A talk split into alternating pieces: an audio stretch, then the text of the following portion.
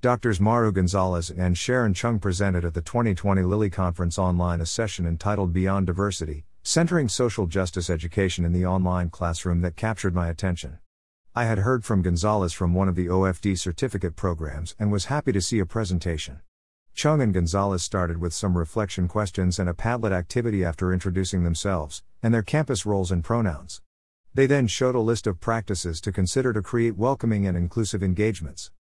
I include pronouns in my email signature. I consider non Christian holidays when scheduling exams and major assignments. I consider the potential needs of all learners when designing my curriculum.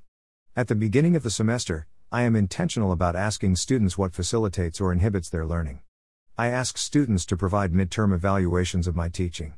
I encourage students to practice self care. I am intentional about integrating the voices and experiences of marginalized communities in course content. I devote time at the beginning of the semester to establish a classroom culture of trust and mutual respect. I have thought deeply about how my biases inform my practice and impact student learning. These are important practices. I practice several. Yet need to devote more time and thought to a couple more. A question Chung asked was What needs to exist within your classroom in order to have honest, respectful yet challenging conversations? Developing trust and rapport is critical and often challenging. Chung mentioned that we must acknowledge that conversations about identity and oppression are raw and emotional for everyone, but especially for people with marginalized identities.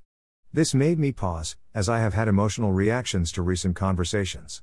It is almost as if I have reached my limit of internalizing the feelings and can no longer do it. It has become painful for me to keep my thoughts or frustration in.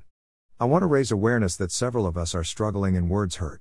Chung reminded us that everyone's contributions to these conversations are shaped by their identities, experiences, and socialization. I had not put much thought into that last one, socialization. Further, it's not always easy to see things from other perspectives.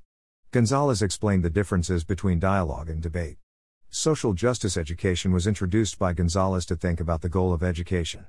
Citing Dewey, Freire, and Hooks, learning is social transformation, learning is a liberatory process, and education is the practice of freedom, respectively.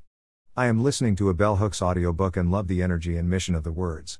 Chung then asked a tough question In what ways do initiatives aimed at diversity and inclusion fall short? Some of our attempts are unfortunately not having lasting impact.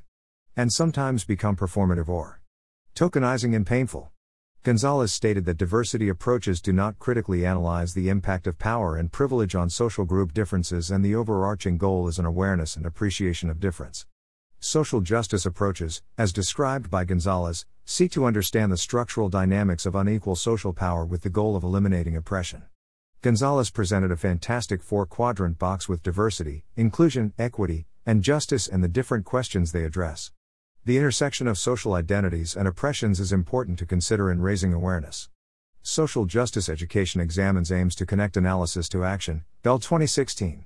Chung provided a list of what a collaborative environment looks like online, with breakout rooms, reflection journals, Padlet, case scenarios, with proper representation, counter narratives, include everyone's story, and barometer activities, gauge how students are feeling about a topic.